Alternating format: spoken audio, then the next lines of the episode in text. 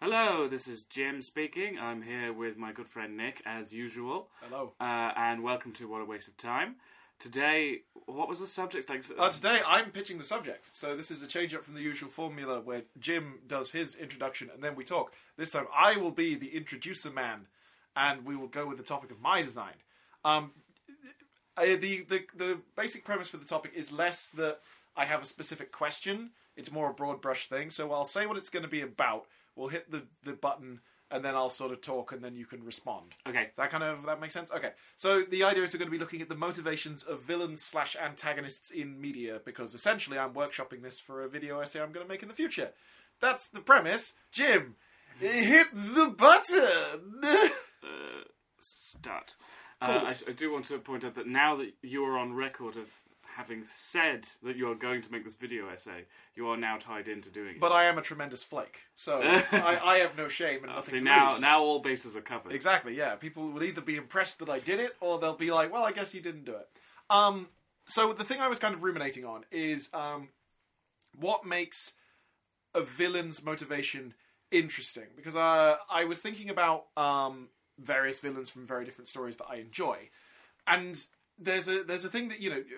No villain, well, in an ideal sort of, you know, this is how you're taught to write characters way, villains should not perceive themselves as the villain in their own narrative, because they should, you know, people operate from a position of either being willfully transgressive for their own personal gain, or they see themselves as in a position of moral authority. It's just that their sense of morality is screwed up and they're doing evil things.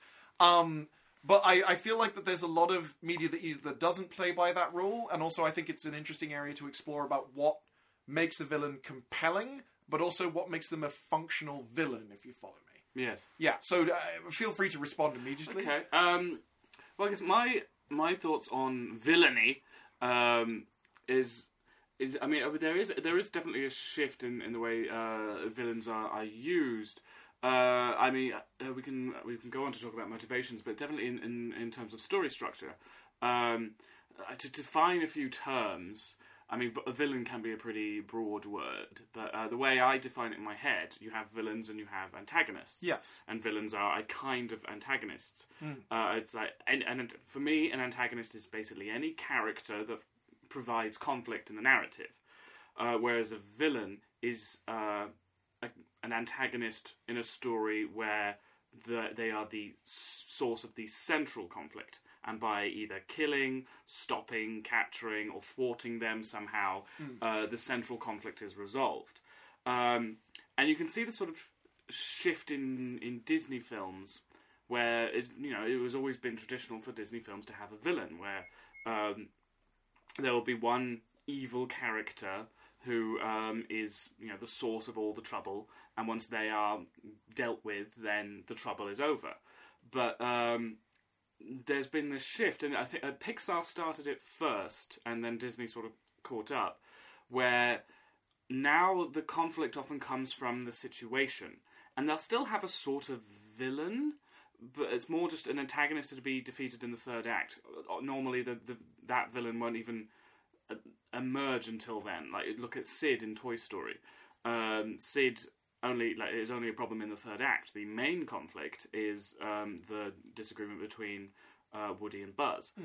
uh, and you can you can see that in most Pixar films and in later Disney films. Look at Frozen. I would uh, argue that it's not even later Disney films. Mm. Um, I think because we're I'm sure we're both going to make reference to the um, Lindsay Ellis video essay about the death of the Disney villain, um, which is very interesting. You should definitely check it out. Um, however, I would argue that the way that you've laid out your terms there, yes. I would slightly disagree with that. Latter, that you know, earlier Disney didn't function in that way. Because mm. if you look at something like Aladdin, right, um, arguably thought of as being the first film in the Disney Golden Age, right? Is that how it works in uh, chronology? No, well, you're thinking of the Renaissance. And Renaissance. The Little yeah. Mermaid is the first one. Even then, Little Mermaid works too. Um, while they both have what we would describe as classic Disney villains, as in your Ursulas, the Sea Witch. and the um, Jafar. Jafar. Um, neither of them are really the central conflict of the story. The mm. central conflict of the story in The Little Mermaid is that Ariel feels out of place amongst her own people and wants to marry and, and wants to get with a prince. Ursula is a tool to achieve that and also an obstacle to stop her from doing that. Mm. But the central conflict doesn't exactly center on her. In the same way with Aladdin, he wants to rise, drag himself up out of poverty. He wants to prove that he's worth something. And the, Jafar is, again, something that facilitates that mm. by dragging him off on the quest to get the lamp.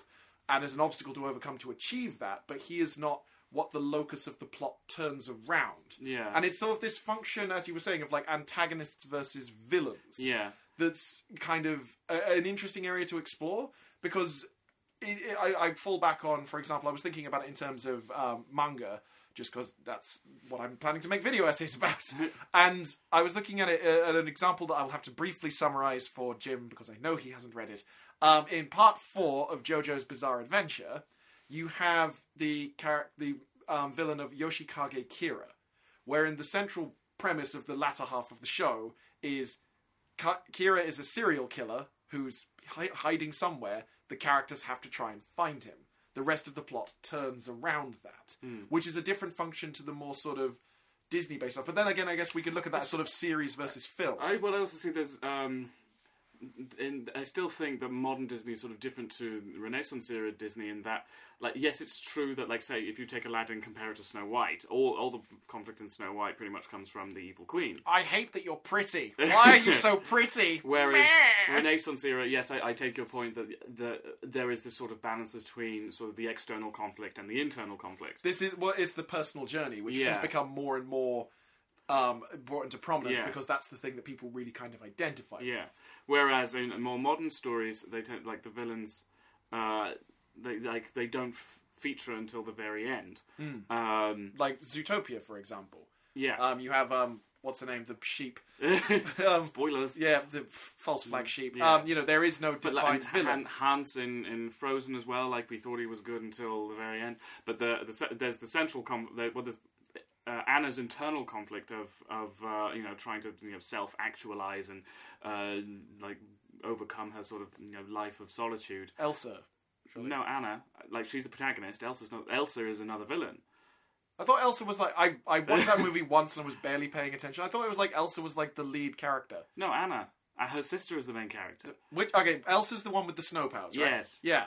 I thought she was the lead character. No, no, oh, it's, it's okay. really. It's I mean, it's chiefly about their relationship. That is the yeah. external conflict, right? Uh, but Anna, ha- but they both have an internal conflict. Mm. Uh, it's mainly Anna's story about like, tr- like she learns the, the truth about her sister, and also has this whole thing about trying to define herself with the her relationships and an act of and the storybook love. Tropes and how yeah. those don't necessarily play out. But then it turns out. it on its head by having oh, they're actually true love between the two sisters is more important. Mm-hmm. Um, and then you have Elsa's story where she's you know trying to um, come to terms with herself and you know, not not live in fear. So Elsa is an antagonist, but she's not the villain. Yeah, because but even then, it, you could she argue was, she, was, could, she fulfills the role of one though. She does, and she was initially con- like you know in the, in the original story that she sort of. That the the story is based on, and in, and in uh, you know uh, early drafts of the story, she was uh, a villain in the truest sense. Yeah, uh, a more conventional only, malevolent yeah, force. Yeah, it was only the, uh, in development that it became like, well, let's make them sisters, and we'll focus on their relationship. And yes, yeah, she is the central, the, the source of, let's say, the central conflict, which is the eternal winter. Mm. Um, but she is, you know, she's not a villainous character because she's mm. someone who needs to be saved, but then I guess so is Darth Vader, and he's definitely a villain. So it's he's. I mean, this is the thing. It, it comes back to the idea that I was trying to think about. Um, there are characters whose motivations you kind of understand, or rather, villains' motivations yeah. you kind of understand. Um, Darth Vader is one that I've always found a little. I didn't quite jive with it, and the prequels didn't necessarily yeah, didn't, help with that. Didn't really explain uh, his motivations at well, all. It, it kind of did. I mean, you know, there's the whole thing that he was a really quite traumatized child soldier raised mm. primarily in a religion that actively promotes suppressing of emotion rather than healthy outletting of emotion, and sort of saying, oh, you have to do the right thing and care about people, but never be with them, never mm-hmm. have a family or have a sense of community. Mm. And it, you can see why he does those things. And it's it, the thing that I find hard is I kind of understand why Anakin does the things he does. Yeah. But Darth Vader, by that point, I don't quite understand. Oh, this is going to be getting get on my soapbox about Star Wars. All. Uh-huh. I don't quite understand how you go from I want to protect my family from the vague sense of death, which is what, you know, the fear mm. of death, which is what he was motivated by before, to the point where I will actively tear down all of society in order to do it, because I believe this one dude can save my family. Yeah. But, but, but then, the pre- but the then Padme also, dies. But that's the thing, the prequels, why does he stick with Palpatine? The, prequel, the prequels present his character as he is evil because his wife died. Um, which...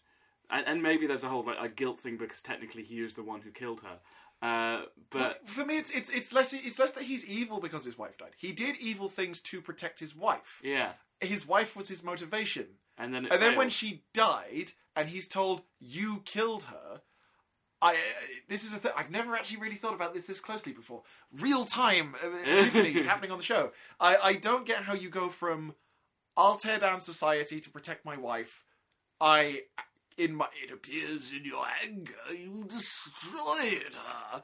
And now I'm super cool with literally blowing up planets. Yeah. It's like, that's, as an arc, doesn't kind of make sense. And it works in the context of the original trilogy, because we don't know anything about Darth Vader. Yeah. I, there's still the whole question of just like, your your father went over to the dark side, and you must bring him back, Luke. And it's like, yes, we want to bring him back, but why? Mm-hmm. And, and Star Wars has the useful thing that there is that, you know, evil, the dark side, I'm doing finger quotes if you couldn't tell from my tone, it has a corruptive, well, not even corruptive, it has a, it has an emotionally intensifying aspect that leads you towards amplifying rage, amplifying fear, and making you more ruthless and to think less rationally. The light side is order, calm, control, serenity, and light. The dark side is passion, anger, chaos, and wild action without really considering anything. And it's like that, they have the in-universe thing of being like, nah, yeah, there's like a, a, a you know, your emotions play into the very fabric of themselves, and they can grow themselves, and your powers can change in different ways. But I'm trying to think of an appropriate example. Like Voldemort. Let's yes. talk about Voldemort. Okay. Wizard Hitler. We have the backstory. Yeah. I it's like I, I do it. Does anyone feel that they can understand why Voldemort is the way he is? It's I mean it's it's sort of it's it is there. Um, it's not simple, and so it's sort of a bit it's a bit weird. Like like is it is it just a really complex thing, or is there just complexity to sort of mask this a bit? Mm. Um, I mean he's he's sort of presented that. I mean he is Muggle born, but is ashamed of this fact. Yeah. Uh, and so tries to hide that and goes on this crusade against Muggles and Muggle-borns. Mm. Um, and it's I, I think his, Voldemort's primary motivation, th- this is this is clear at least, is that he is afraid of death. Yes. Um, and he will do unspeakable, horrible things to himself and others in order to live forever. Yeah. Whereas um, compared to Dumbledore being the antithesis of Vol- Voldemort is, you know, someone who does not fear death. Yeah, and will do terrible things to himself in order to save others at the yeah. cost of his own life. The the thing is, it's like, I mean, I'm, I'm very much just getting on, this is more going to be, I think this is more going to be a, a, a small conversation about um, efficiency in storytelling. He said, assuming a relaxed posture. um, like, I could, with Voldemort, okay, Voldemort is Muggle-born, he's ashamed of being Muggle-born, because Wizard Society teaches him that it is a thing to be mm. ashamed of. You are a mudblood, you're a squibs, yeah. or whatever. You are a, you are a defect. You are also lesser. A thing, I know, I know that J K. Rowling is very interested in um, institutionalized children, and Tom Riddle is one. And she has read, you know, she has read and spoken about studies that uh, show there's, you know, the a, a lack of love in early life is uh, can be very damaging to a child. True. But the thing, the, the, the, the logical question, and obviously people and characters based on people are not actually logical. Mm. I part of me just sort of thinks, if he was persecuted for being in this particular thing, mm. and then he managed to get himself into a position where he's like, I have a tremendous amount of power and charisma, I want to tear down this society, why does he then penalise the people who are like him? Because it's like, well, surely it would have made more sense. Because he's angry at Wizard Society. He wants to tear it down. Mm. Sure. Enact your, you know, pseudo right-wing fascist um, wizard purge. But then why are you specifically favouring the purebloods? Sure. I think. Well, I think it's but it's it's not. He's not definitely not angry at Wizard Society, because Wizard Society is essentially the thing that saved him from um, his you know. his dull existence as a Muggle and the connection to the family that he hates. Yeah. Um, uh, you know, the his, it was you know his Muggle father who, um, you know, turned on. Well, because he, he wasn't Muggle born. Excuse me, he's half blood. Uh, yeah, his, his his mother, you know, uh, conceived him in a shack, right? Yeah, but with they, with like a rich dude on a horse, a rich Muggle who on a sh- horse. Yes, on a the horse. The horse is important. Well, the love the, the love potion is the specific thing. There's this that, that is apparently uh, a thing that affected Voldemort as well. The fact that he was conceived under, under not under true love, but under the influence of a love potion. Mm. Um, he's yeah, he's supposed to be all of these things. The fact that he didn't receive love as a child, and the fact that he was conceived in this way means he is a um, a creature without empathy. And with incapable of love, mm. uh, and to the point where l- love, if we're going to, if we're going to say that the power protecting Harry because of his mother's self-sacrifice is love, which is name checked uh, as several times in the books, actually, uh, and that power literally hurts him. Yeah. Mm, mm, mm. There's a whole thematic thing. Yeah, there was, there was a whole thing in Philosopher's Stone where he tried to possess Harry but failed because of the amount of love that was in him. Yeah, and so his motivations. It, would you say you, you can understand them up to a point, or do they do they seem you, logical to the point more, where you're like, I accept this? I, yeah, I, with Voldemort, I think I I may not necessarily believe him as a person, but um, I understand the ideas he is supposed to represent. I think he's more representative of um, ideas than of uh, true emotions. He is mm. he is supposed to represent fascism and hatred and lack of empathy. Yes, uh, and I don't think. Any real person truly embodies all of these qualities in this way, mm. but he is there to represent that force in the world. So here is the question I've, you know, been mulling over in my mind, is that, you know, we're, we're both writing our own things and, you know, considering our own villains in our own way. And part of me is sort of thinking that on the one hand, I want to have villains that are believable, because mm. I enjoy it when there's villains that you're sort of like, no, I can kind of understand this. I can see why you did these terrible things at these particular times to achieve these goals. Like, it makes sense.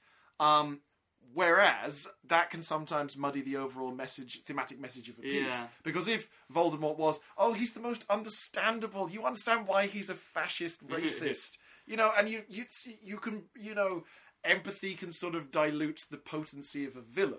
Yeah. So what would you say is the more important thing? How, well, it, obviously, it's going to be case by case. Yeah, it depends on the story. Like, mm. I, I think the most topical comparison at the moment uh, is Black Panther. Mm. Uh, spoilers. Uh, Killmonger. Where, yeah, Killmonger is basically, you know, represents, um, you know, the plight of African-American people in the U S. Mm. Um, African diaspora. Yeah, and about, and, you know, he's, you know, you know, been the worst victim of that. Uh, and... Because um, not only well, has he had to suffer, uh, suffer the um, uh, you know natural racism of living in America anyway, yeah. he's also was cut off from his father by his own you know um, yeah. native homeland by virtue of his father being yeah. killed by T'Challa's father. Yeah, uh, I do want to qualify me saying that he was the worst victim of that as saying, well, he's still one above you know black teenagers shot by the police. Yeah, um, at least he got to become a cool mercenary and then yeah. a king for a bit. But, uh, Yeah, and so, but then, but then that does change the story in that when he does face uh, T'Challa, uh, T'Challa empathizes with him, yeah. and feels and is, is angry at his own father uh, for you know putting uh, this child in that situation, mm. uh, and you know he uh, offers an olive branch to um, Killmonger at the end uh, to you know to say uh, you know. You could, like, you can, you, I could po- possibly heal you. You could stay here, yeah. and maybe we, you know. He tries to make reparations because he accepts that he was uh, wronged. Yeah, uh, and you know, that T'Challa himself was, in some senses, responsible. Yeah. For that wrong. At the same time, um, there's this. Yeah, ki- like Killmonger's position is completely understandable, and there are many people in the world who will be able to empathise it to a point where they might. Oh, in that situation, I might very well do the same thing. Mm-hmm. However. Um, Killmonger responds to the situation um, incorrectly, or at least, certainly the film frames it as such, uh, because he is the villain. Um, and you know, it's it's it's you know that that's not a difficult argument to make, and that, like, you know, Killmonger's response to the effects of colonialism is to colonialize the descendants of the people responsible for colonialism, mm. and that doesn't, you know. Two wrongs don't make a right. Well, I mean, the, the interesting thing, actually, is you could argue that the biggest problem with what Killmonger did was his own sense of altruism.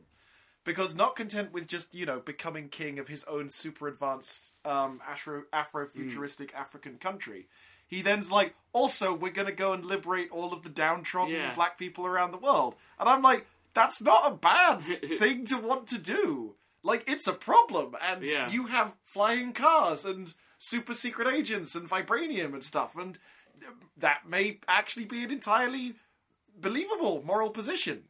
And it's it's sort of, you know, it's less about what he wants to do, but it's the methods by which he wants to accomplish it. Yeah. Which is, you know, the end of the film. Obviously, T'Challa ends the the isolationism of Wakanda and is all like, hey, let's share our technology, let's actually help people, yeah. let's take part in the global community. Yeah, but I do, I do think but that's, I do think the film does a very good job of basically presenting this one question of, like, oh, here is a super advanced nation in Africa that was never colonized and um, has no greater wealth than anywhere in the world, and all of the characters are essentially people responding to the question of, Uh, how does this, should this nation relate with the rest of the world? Mm. Uh, and uh, T'Challa having to decide. Yeah. Uh, and and every character is sort of faced. Well, they, all of their, their beliefs are challenged mm. uh, to the to to the point where T'Challa changes his mind on his own position, mm. um, and basically res- responds to the problem in a s- like.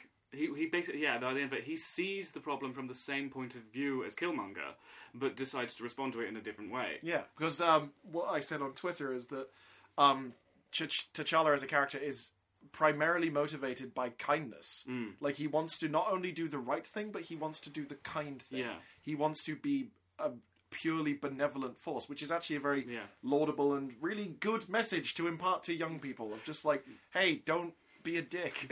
Whereas, imagine if the plot was Killmonger, uh, you know, challenges T'Challa, wins, becomes king, and is a benevolent ruler. Yeah. Like, yeah.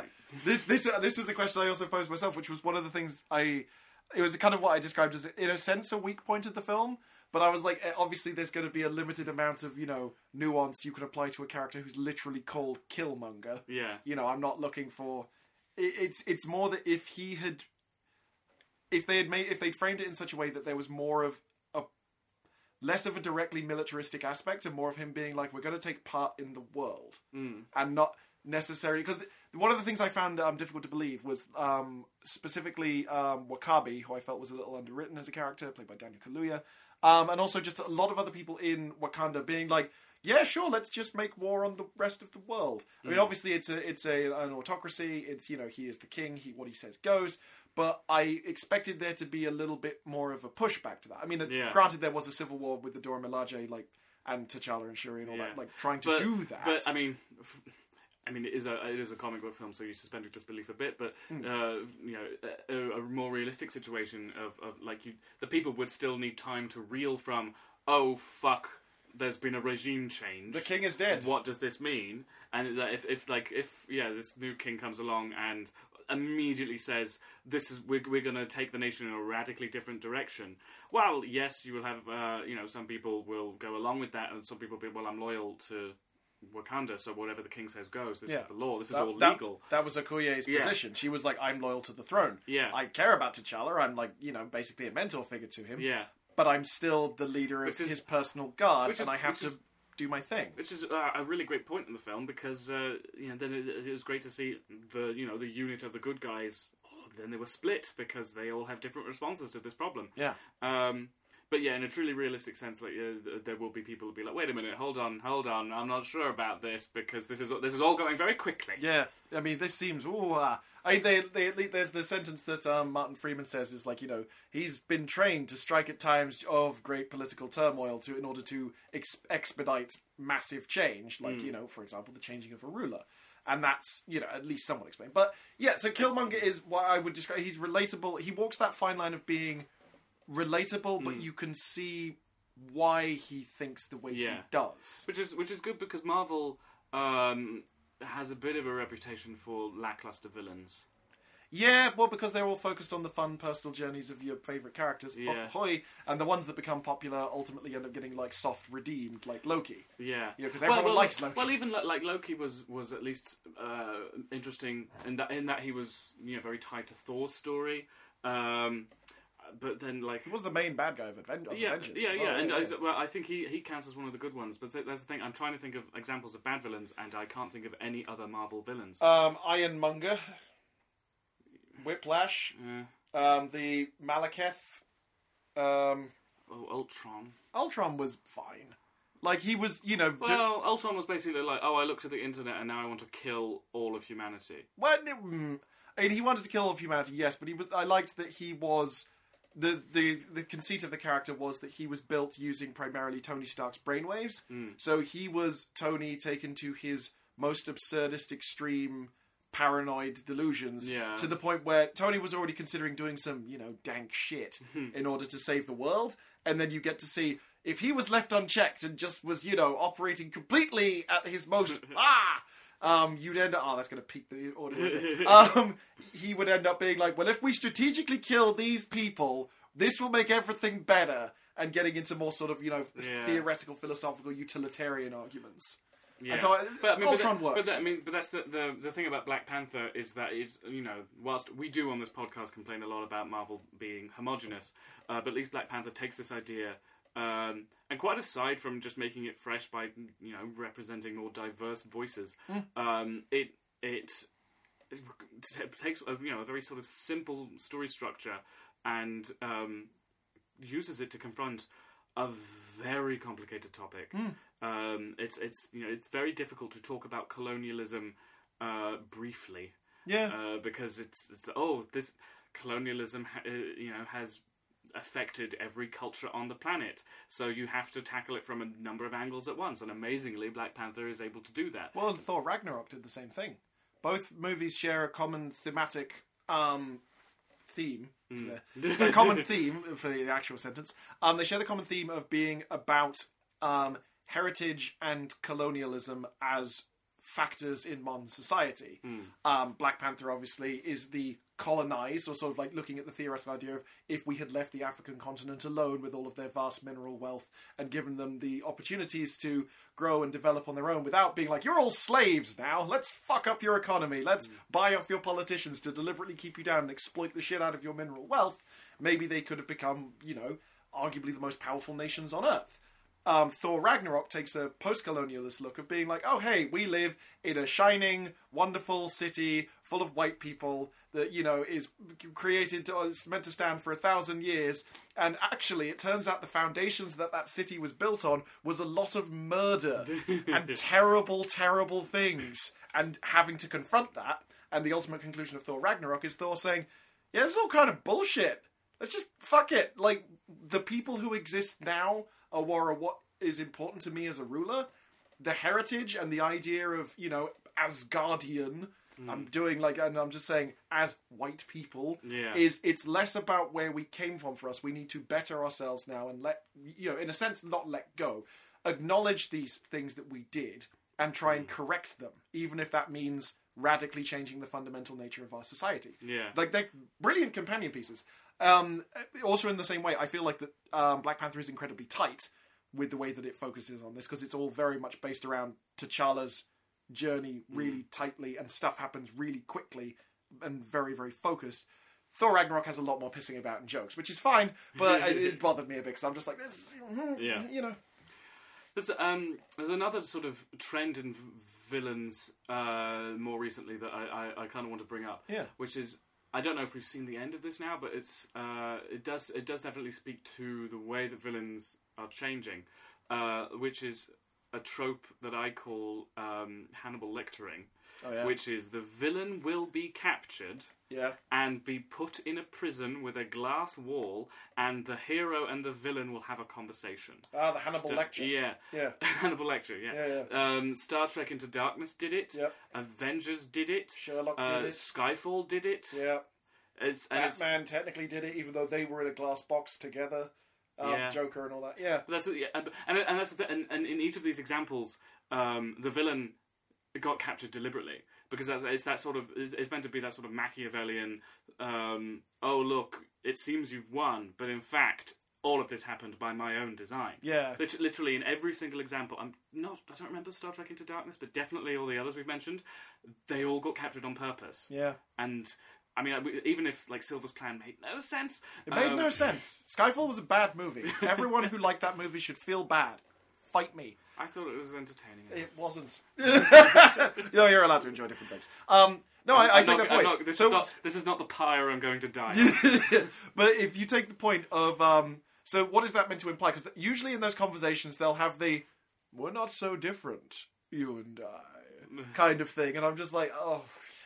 You know, it, it sort of strikes me as sort of like beating people over the head with like a... With theming. Look, look, you see? Batman and the Joker are basically the same. But that's the thing, like, like no one like, cares. Like, like, you're not so different, you and I. It's like, well... If they were so different, then they wouldn't be very good villains, because good villains, you know, they're two sides of a sort of thematic thing. Like, the the best villains uh, uh, are sort of tied together uh, to, with the with the heroes, because otherwise the villain doesn't affect the hero's journey. Yeah. I'm once again, Lindsay Ellis reminds like comes to mind because she's pointed out a very good example of this. Mm-hmm. Hades in the Hercules ah, Disney yeah, film yeah, yeah. Uh, doesn't even meet Hercules until the third act. No, their stories are not really tied together. Her- like Hades' success uh, doesn't really have anything to do with Hercules' internal conflict of um, you know. I'm an action uh, fear hero. Well, of, of his identity and, and his heritage and what have you. Um, whereas if, uh, if we. Example, well, if we go back to Black Panther as a as a ready example of a, of a good villain, yeah, um, their stories are inextricably linked, yeah, because it's both them responding to. I mean, they're problem. cousins as well, uh, yeah. and it's and like there's but blood. It's, they're you know, and they're they're seeing the same problem, but like it's you know, T'Challa recognizing his own privilege mm. and being like, "Hey, you had the good life," yeah. I hmm. The question that I would then say is like, so we're we're having these things where. We both want to... The trend seems to be moving towards humanising our villains. Yeah. Look, um, at things like, look at things like Wicked and Maleficent, and those things are popular exactly. now. I mean, well, Maleficent... Yeah, it's literally re- historically revising, you know, what Maleficent's deal yeah. was. I mean, Maleficent as a movie... Eh, I, yeah, I enjoyed it's, it's all right, it. It's alright, you know. It's, you know, it's not... It's not very uh, thought-provoking, but it's like, yeah, yeah, yeah, yeah this it's is entertaining fine. This enough. Is fine, yeah. Um, so... The question would be like, is that there are some villains that you go back to who I like, I really enjoy, mm. but who are brilliantly one-dimensional. Like yeah. someone like, um, oh, who's someone that you'll know that I think is suitably one-dimensional?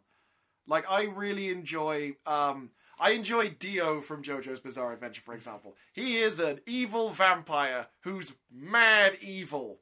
That's his deal. He was evil when he was a kid before he got turned into a vampire. Like. He gets adopted into his, uh, you know, he gets adopted into this wealthy family after having, you know, killed his own biological father through poison. He then proceeds to manipulate things, so he's a dick to his new um, um, adopted brother all the time. He's like, be- is better than him at rugby. He's better than him at boxing. He kills his dog. He steals his, well, tries to steal his girlfriend. I'm just like. God, you're terrible, Dio, but I love reading you. You know, you're really, it's like, it's, that's, you know, the unfiltered villainy of just like this person. It's it you know Dio f- uh, fulfills a purpose in that he is a total shit, and you're like, I love seeing you be a total shit because it's going to be so sweet when you get the ever loving fuck knocked out of you. You know, and that, I think there's definitely room for villains like that where their purpose mm. is not to be like hmm rather you know not to make you think, it's more to make you be like, oh, when you get it. Oh, and you're going to get it. Oh, it's going to be so sweet. And then they get it, and you're like, hey, catharsis. Yeah, that's always yeah. enjoyable stuff. I get, yeah, I'm, I'm, I'm now thinking of, of, of a time when I felt that, and, and that was, uh, more spoilers coming for Breaking Bad. Um, and, I mean, of course, I mean, Walt is a bit of an anti-hero in that he's sort of the villain of the piece himself. Yeah. Uh, but one particular villain is uh, Gus. Uh, Gustavo Fring, who is basically basically represents the idealized version of Walter. He is basic. He is doing what Walter does, better than Walter. He's like a big crime guy. Yeah, he's he's basically he's in control of the uh, crystal meth um, like network in the world. In well, in um, in the universe. Well, no, actually, all across the states, he owns like he's part of this, there's this whole sort of covered company. But basically, yeah, he's he's so good at his job that he's actually um, he um, caters the police meeting about the crystal meth uh, problem in um, Albuquerque, and he's like the police love him because he's such a charitable figure, and like mm. and like people like they try to find stuff out about him by putting a tracker on his car, and they discover that he only ever drives between his house and the place he's supposed to work. It's, he's like he does his he does it what Walter does really well and yeah. really efficiently, whereas Walter's just fucking up every second of the he's way. He's winging it just, super yeah. hard. Um, but then. And then, but then, uh, of course, Walter gets on his bad side because he fucks up again, all because of Jesse. Um, and then, like, Walter is like, oh, it's either him or me. And Gus has way more resources and is fucking terrifying. Um, and there's, like, one failed assassination attempt because, like, uh, Walter puts a bomb under his car and then Gus is going to the car and just stops. And someone seems to know that something is wrong. And then they leave. And Walter's like... Uh, but then... I'm just imagining Bryan Cranston just being like... Yeah, hurt, hurt, basically. Uh, but the way Walter defeats Gus is because of he, Gus has one Achilles heel where he has an old enemy who is in a retirement home um, who uh, is paralysed and can't speak and can, his, his only way of communicating is with uh, by ringing a bell. Oh, yeah, the little bell guy. Yeah. yeah, yeah. Uh, I got he, that far. I met goes, that dude, yeah. He goes to see him regularly, basically to rub his success in his face. And that's his one little... Um, indulgence, which is his weak spot hmm. that Walter exploits by um, making him like put, putting a bomb under this man, hmm. and then and there's that moment where the bomb goes off, where like Gus just realizes what's happening, gets up, but then boom, and then he walks out of the room seemingly fine, and you're like, what the fuck? How do you kill this man? The camera moves. Pans around him, and you realise the other half of his face is missing, and he falls down dead. And that moment of like, oh, that, that tension release, yeah, where, yeah, where yeah. you think that for a moment that actually it's failed again, but no, it's succeeded. And now Walter's the big cheese, and what does that mean? Mm. Um, well, there's something about um, implacable villains, certainly. Like, mm. if you go to um, fucking Terminator, I, like, real talk, like, I love Terminator one. I think it is the best Terminator film. Uh, Terminator two I'll is take, really good, I'll too. I'll take Terminator two over Terminator, Terminator two is really, really good, too. But I I adore Terminator one mm. so much. It's such a good film. Oh, my God. Um, but the thing about that is that movie is literally about its villain. It's called yeah. The Terminator. You know, it's like Terminator two. It's about... It's him again. Oh, boy! And the real thing of that is... how your characters react in the face of something that is less a villain and more like a, like a, a natural disaster. Because you can't reason with the Terminator. Mm. You can't really stop it, really. Like the premise is that you can't stop it. It's going to keep coming at you forever. And all you can do is run and try and think of things to either stop it, slow it down, or do weird time banana shit where you blow up a building in the past, thus making it all never happen. You know, and then like that, that kind of thing is interesting because it's, You, it's it's villainy, but it's not... The, I wouldn't really class those things as villains, though. The Terminator, for me, is not the villain of the piece. Because I feel... I, to me, villainy... And this may be like a gross misappropriation of terms. Villainy, to me, implies malice. Like, as, you know, I, I feel like villains have to be people who choose to do the bad thing. Mm. The Terminator, to me, is not a villain because the Terminator doesn't choose. It just does what it's programmed to do. It's like... It's, you know, like Hal from two thousand one... is a villain because Hal goes crazy and decides to murder humans. Yeah. The Terminator was created to kill humans. It's like, well, off I go, killing again. Yeah, I mean, but I mean, I again, I always, I always see villain in terms of narrative, and so yeah, he's the central cause, source of the conflict. Mm. Uh, but I suppose, you, like, I'm sure there's an example of this, but I'm sure you can have a villain who is very well intentioned but blithely unaware of the problems that they cause and have to be taken out for that reason. Um, Uh, I, I have one example in a thing that I have written of a villain like that. Yeah. um, I wrote a short story called The Undertaker, which is about uh, an undertaker in a, uh, a old west town who believes he's raising... Well, he believes he's seeing miracles uh, where God is raising the dead, when in fact he is turning the dead into zombies, and their zombies are killing the rest of the town. So and he gets more zombies. Yeah, and he doesn't realise that the only reason the zombies aren't attacking him is because he is king of the zombies. Yeah, um, secret necromancer. So, so he is the villain of the piece, um, but completely unaware that he's the source of the conflict. But he's also the protagonist? He is also the protagonist. Yeah, uh, yeah. It's interesting how you can have... protagonist and villain can be one and the same in mm. some aspects. Um, I mean, I guess technically, though, if the, if the by your own discussion of what narrative means, the villain of your piece yeah. would not actually be him. It's because the rest of the town. Yeah, it's the rest of the town is the villain. This is why I always, I, I always feel that villain has to be the person that's choosing to do it. Like, it, it's, it's you know, like, uh, I wouldn't describe, like, in the, de- the day mm. after tomorrow, I wouldn't say global warming. Climate change is the villain. But then, I mean, this this is another um, way in which villains have changed because of um, you know, public perception. Uh, and there's a good example to sort of examine this, um, which is, you know, there's a story uh, that has been retold and retold and retold, but told in different ways. Uh, and the way that it changes shows what that, you know, that period mm. uh, is afraid of. Yeah. Um, because every villain is a you know an analogue for something in the real world. Because yeah. that's what we're we're not afraid of. Truly invented things. No. Um, and with the example I'm going to come up with is uh, War of the Worlds. I thought you were going to say this. Yes. So the original War of the Worlds book by H G Wells, uh, you know, that was really about um, an examination of uh, humanity's place in the world. Basically, he was reacting to, you know, um, imperialism and colonialism by saying, well, let's examine how we would feel if that were to happen to us. Yeah, sort and, of the cosmic horror thing, yeah. like the insignificance of humanity. Yeah, and then again, and that's why it makes sense for at the end of that story, um, the invading force is taken out by the humblest of all creatures, bacteria, mm. which again speaks to the colonialism theme because that's, you know, when we tried to colonize the states, uh, lots of the whole smallpox thing. Did do like, those bankers come yeah. with smallpox?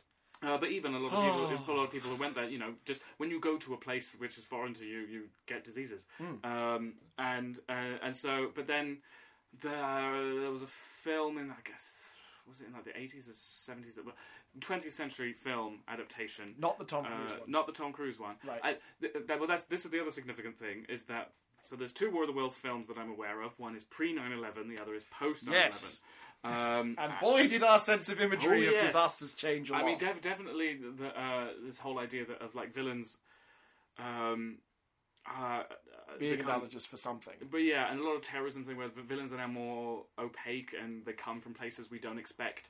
Uh, because that's what we're currently afraid. Well, yeah, that's what we're. I think I feel like, in a sense, in a weird way, you know, the the new just as sorry, just as a brief sidebar is that like the if you go back like about five years. Our go-to villain was terrorism. Yeah. Because it was the threat that we could never perceive, and you had, like, yeah. you know, your twenty-fours and your fucking, like, whatever, like your, uh, your Jason Bournes or whatever. Yeah. You know, man, usually white man punches terrorists mm-hmm. because, well, even, you know... even Avengers, a city and buildings are destroyed by uh, an invasion from another dimension. It's... Yeah, it's an insurgent force thing. Yeah. Whereas now, because of, like, the whole Trump stuff... I feel like we're now getting a lot more stories which are about, like, hey, authoritarianism. Yeah. This is well, bad. Yeah, and and the f- a lot is about we're afraid of um, the evil that's within ourselves. Yes. Not, not so much, you know, the the human condition sort of evil, but more that, um, like, that there is something societally wrong with us. Yeah. That there's there are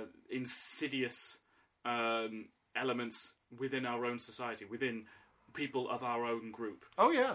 Well, the the more the, the greater focus that's placed on uh, like toxic masculinity as becoming something that's being explored now in like in so many different ways. You're seeing lots of different properties and stories explore elements of toxic masculinity in a much more nuanced and interesting way that they wouldn't have done previously. Mm. Like literally last night um, on S N L, they had a skit about builders. Um, you know, work, working on some roadworks, and they, you know, were heckling women, and then they start talking about like, man, we always talk about how much we want to like bang girls and stuff, but you know, I genuinely just thought her dress looked nice, and sometimes do you ever wonder what it might be like if you know you were a girl? What what dresses would you wear? And they have like a whole conversation. It culminates in someone saying, you know, one of the one of the performers gets up and says like, Um, masculinity is a velvet pair of handcuffs. It's comfortable, but it's restrictive. And it's like, that's a, that's Saturday Night Live. I mean, I know it's meant to be like, you know, a, a kind of politically subversive comedy All show. Comedy is rooted in fear. Indeed. But it's very telling that they could be that blunt and be like, hey, this is a problem. Mm. And, and again, you look at something like, um, again, going back to Black Panther, t- I feel like T'Challa was written in a way that was meant to be kind of addressing some of the fears of toxic masculinity, of saying that men have to be hard, unemotional, and, you know, never admit to fault, and sort of, you know, be strong and that kind of thing. T'Challa, like, gets his ass kicked, nearly dies, is mostly saved due to the women in his life, is focused entirely on being kind, and seeks to do, do um, find emotional common ground and understanding with his enemy. He's a very twenty-first century mm. kind of protagonist. Yeah. And I, yeah, that's really yeah. good. There's, certain, there's certainly another podcast in, in heroes and how they have changed. Yes. The things, the things that we champion have changed. Mm, definitely. Um, Fucking James Bond. Yeah. And it's going to be really interesting to see where James Bond develops. Um, because it's going to be harder and harder to... It's less to and less tenable thing. to run yeah. that formula. You know, um, I mean, lest we forget, in fucking Skyfall... when James Bond is confronted by a woman saying, hey, I was a sex slave and mm. I have tremendous weird mental stuff about men. And then he thinks, oh, I know. I'll sneak up on her in the shower. Yeah, then just put my dick in her and she'll love it. And the movie goes, and then she loved it. And you're like... Mm. And then she dies. Yeah. Because everyone James Bond fucks dies. Yeah. And I like that. In like... I don't think it's necessary... You know, you can tell a story about uh, a misogynist dinosaur of a character. You can tell a story about... Like, is there is... You know, James Bond does seem to be followed by this trail of death. Literally, most of the people he fucks dies. Mm-hmm.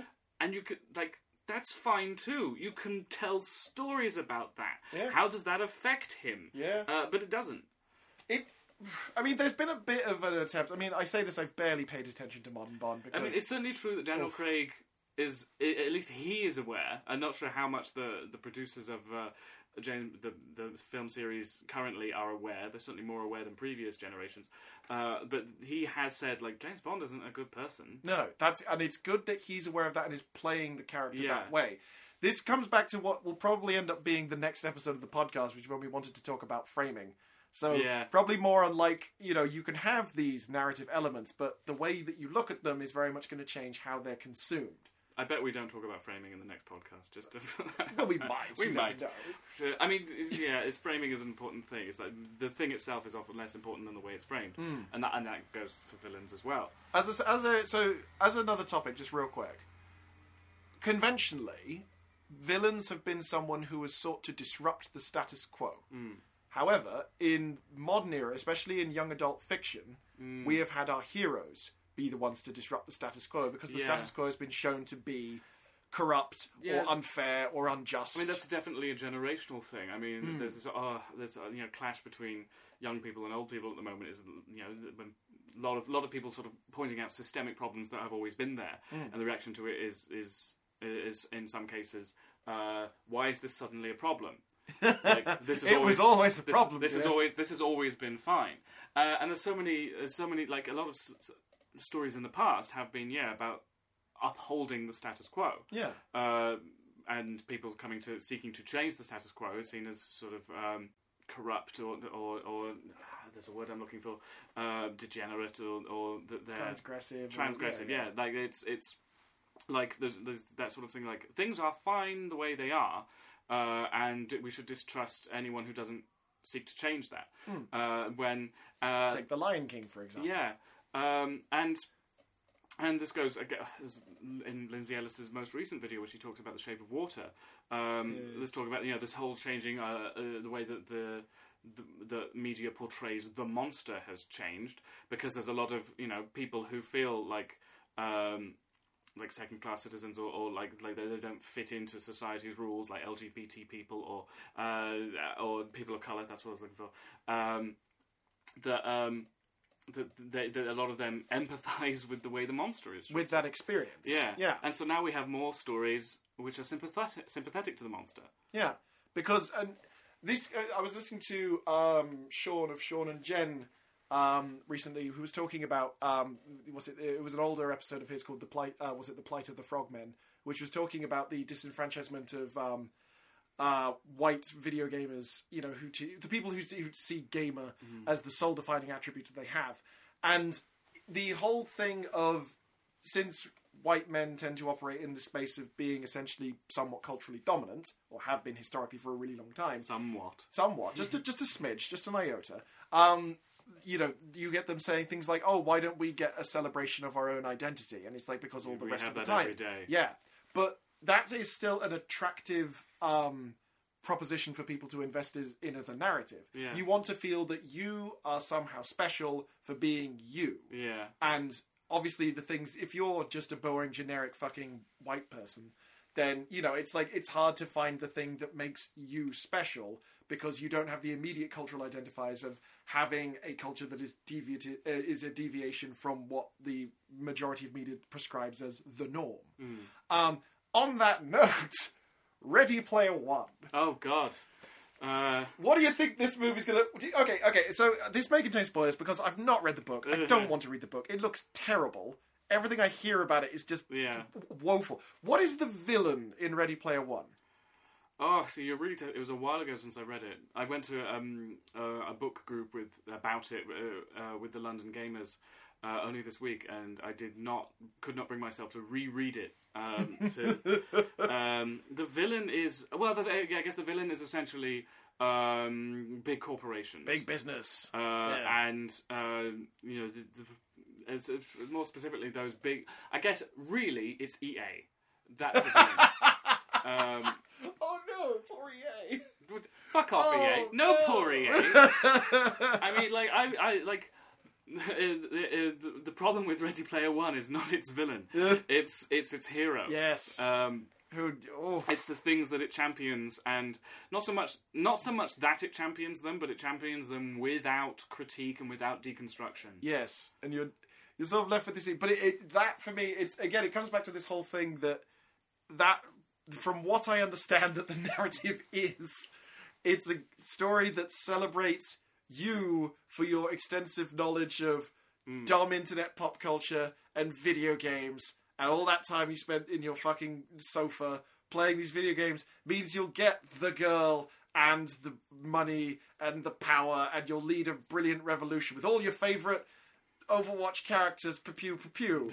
Is that is that a fair assessment of what the thematic value of Ready Player One is? I mean, the only issue I have with that description is that it's more rooted in eighties culture, so Overwatch wouldn't have been a thing. Ah, uh, true. Uh, but, but we've seen from the trailer. Yeah, but that's because... Tracer's in it. I bet you she's going to show her butt. Yeah. I mean, at least there's one queer character in it. uh, true. Well, no, no, no, no. Like this is the th- like the thing about Ready Player One is that it is not as bad as it could have been because it does at least make an attempt.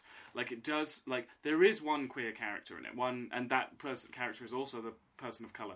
Uh, and well, you may as well put them together. You know, then it's yeah, just easier to you know, keep it's track. Economical. Yeah. Uh, and on. It does. Ha- and it like at least the the the you know the love interest uh, is not a one-dimensional character. She's not just a sexy lamp. There's a, another element there.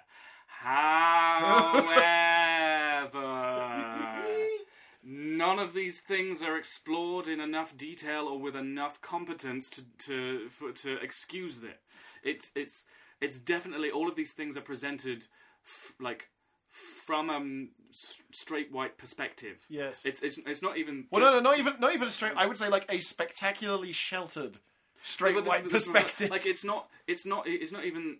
It's not not presented that way just because the protagonist is a straight white man and he is perceiving them.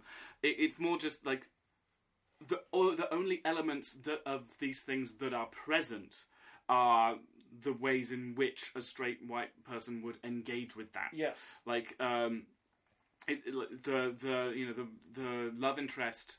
You know, there's there's this whole thing about like she her avatar uh, she presents herself in the game differently than in real life because she has a, a scar. Um, but all of this is rooted in her idea of beauty and of, I don't know and if of the being mic picked appealing. Up my sigh just there. That's the thing. Like her, yeah. all of her issues are about whether or not she is attractive to this to this guy, and the the story mm. sides on oh, actually she is, and that's and that's good. But it doesn't really go into any any issues of, of sort of you know female objectification or, or self identity or impossible standards for women and what have you. And that has the, and again there's this queer person of color who. presents as a straight white man in the game because um, you know the, of the way people react to her. Uh, but it's but it's all about. That sounds like a much more interesting protagonist. Oh yeah, could be, oh yeah, so much stuff to explore there. Yeah, could be so interesting. Could be great. But all that happens is they meet. They meet for the first time way late in the book, and it just turns out. Uh, and the whole issue about it is. Oh, is the main character fine with this? Yes, he is. Of course he is. Why we, isn't he great? Why is that a um, question?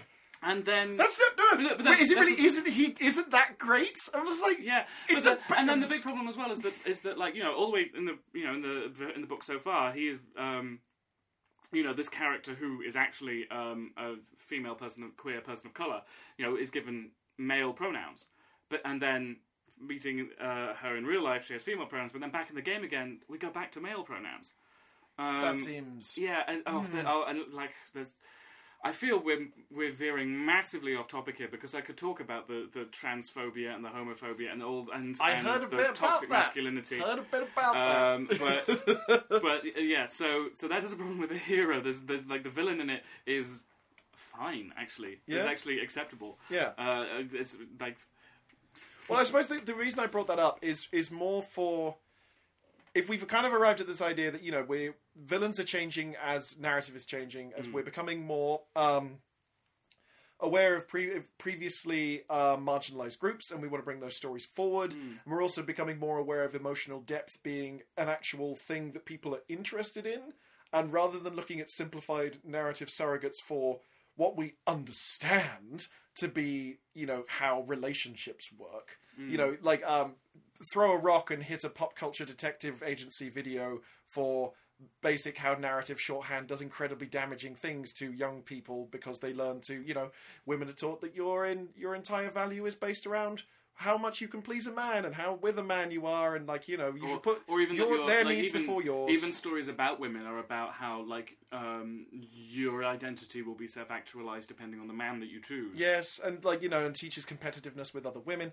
And men are taught to feel entitled. Men are taught to feel that, you know, women are sort of props to sort of make yeah. themselves feel better. And it's all very poisonous. But because of that, we've had these villains, like, you know, you go back to the Disney thing, that these villains were sort of big, tremendous, larger than life kind of ah ha ha ha! Look at me, I'm so deliciously evil. Yeah. Well, even the, oh, see there, there's queer coding in villains. Yeah, oh yeah, so much of it, which is that is very interesting. There's Scar, so many, Ursula, so, yeah, Jafar, even to so a point, many, yeah, yeah, and so many villains where you know they're coded in a queer way. It's not explicit, but it's there, and it's and you know it's there just because it's a deviance from well, the norm. Well, yeah, because because it makes most people feel iffy.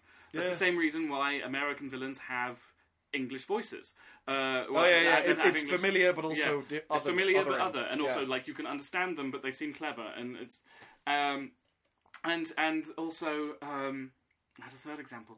Um, well, let me, let me finish my point, yes. which was the um, so as we're moving towards that, we now have an adaptation of a piece which is you know for essentially the group that we have argued is going to feel somewhat left behind or mm. has the most work to do in sort of deprogramming themselves from enjoying these traditional narratives because these traditional narratives were sort of mostly keyed towards them and reinforcing their understanding of the world. What do villains have to be to those people? Because obviously we don't want villains that say that you must fear the other because mm. we're the new message of the day is that like, no, it's good to be different. It's good to be an individual. It's good to engage mm. with other communities and create a sense of wholeness. That's like what media as a whole yeah. is trying to reinforce in some ways of sort of saying, look, see, these people are not like you, but they have an equally valid existence. That's cool. And the villain in that has, I feel in some ways, like you say, has to be less directly identifiable mm. because it's now like, it's a problem of, say, society. You know, it, it, and more and more we're getting to the point where the answer to our, our narratives is less that if you kill the, you know, you look at Wonder Woman. Mm. Wonder Woman does this quite well. That you know, Wonder Woman starts off with the basic premise of like, oh, I got to go kill the god of war, and then that will stop the war, and I'll do it. And she kills um uh what's the name? The guy who she thinks is the I don't remember Zudov or something. She Zirkov. kills yeah, she kills someone who she thinks represents uh, yeah, Ares. And then it doesn't stop. And she has uh, you know, I really think that Wonder Woman is it, it's obviously it's critically lauded, but um, I really like the sequence where she's like, but why aren't they stopping? Mm. This is the narrative. Yeah. I've killed the bad guy. I've slain the dragon, but everyone's still being terrible. Yeah. And I think as a overall, uh, as you know, as Western media is sort of evolving, we're getting to the point where we're realizing that there isn't an easy answer yeah. to a lot of these things. It's, oh, it's about well, it's, it's, I wouldn't, I wouldn't even, I wouldn't characterize it in the way that that is what we are realizing. It's more that um, media is responding because audiences are no longer satisfied with that explanation. Yeah. Yes, that's a better way. That's a better, definitely a better way of doing it. You know, like if you take Wreck-It Ralph, for example, mm. um, there is the bad guy whose whole deal is I want to maintain the status quo by oppressing people. Um, is effectively what the villain of that piece is, and they beat the villain. But the real thing, uh, the real resolution of the plot, is that Ralph manages to create bridges of understanding to people who previously thought him to be a one-dimensional villain mm. and didn't want him to be a part of that. And then by forging that new understanding, that's the actual resolution of it. The whole defeating King Candy mm. was kind of like, we need to get you out of the way because we want to do this thing. And he's like, yeah. no, my status quo. Yeah, so we're going to, like, we're going back to the way that, that this journey has changed in, in Disney films, where there's this sort of butting between the in, internal and external conflict. Um, is it beca- Is it more that the... Either that the internal conflict is becoming more important than the external conflict, or that the uh, external complex, co- conflict maybe at the same time is becoming more complex. I totally got a thing. We literally had a movie, which I didn't much care for, which was literally the ultimate apotheosis of the internal being important, Inside Out. Where it's, it's literally an internal conflict writ large as a macro sure, story. Sure, but I guess really, really the internal conflict is joy realising that sadness is worthwhile. True. It's about understanding an emotional truth rather yeah. than... Again, there's no specific villain in that because, I mean, there isn't. There's no, nothing. There's no, there's there's no, no villain. There's no, there's no person or character that you could call the antagonist. Yeah. Oh, I'm going to have to revise my opinion. Damn it. Oh, there goes the timer. Yep. So, I mean, what have we achieved in this in this hour where we got got horribly off topic for a bit? It's quite a political one, this one. um, also, take that, Ernest Cline, you dick. Uh, I mean, I, I have... I'm, I mean, I'm I've, sure he's I've, a f- perfectly acceptable human. Mm-hmm. Apparently, his latest book is no better. Oh, good. Um, I've, I've done a lot of shitting on him this week. So I feel really bad. Um, yes. Please look forward to the episode of my podcast where Jim will guest star please, and we'll watch Ready Player One. And that'll be that'll be quite a thing. Um, yeah. So I'm glad that my topic spawned an interesting conversation. Yeah. Hey. So yeah, villains represent fears in society, and examining them can you can also examine how a society changes. Yes. Um, I think it's it, the the main takeaway. I think is that our understanding of society is getting more complex as we have a more interconnected digital era, mm. and our stories are changing to reflect that new understanding. Yes. Yeah. Thanks for listening to this waste of time. What what are you doing with your life? You gonna hit the stop button?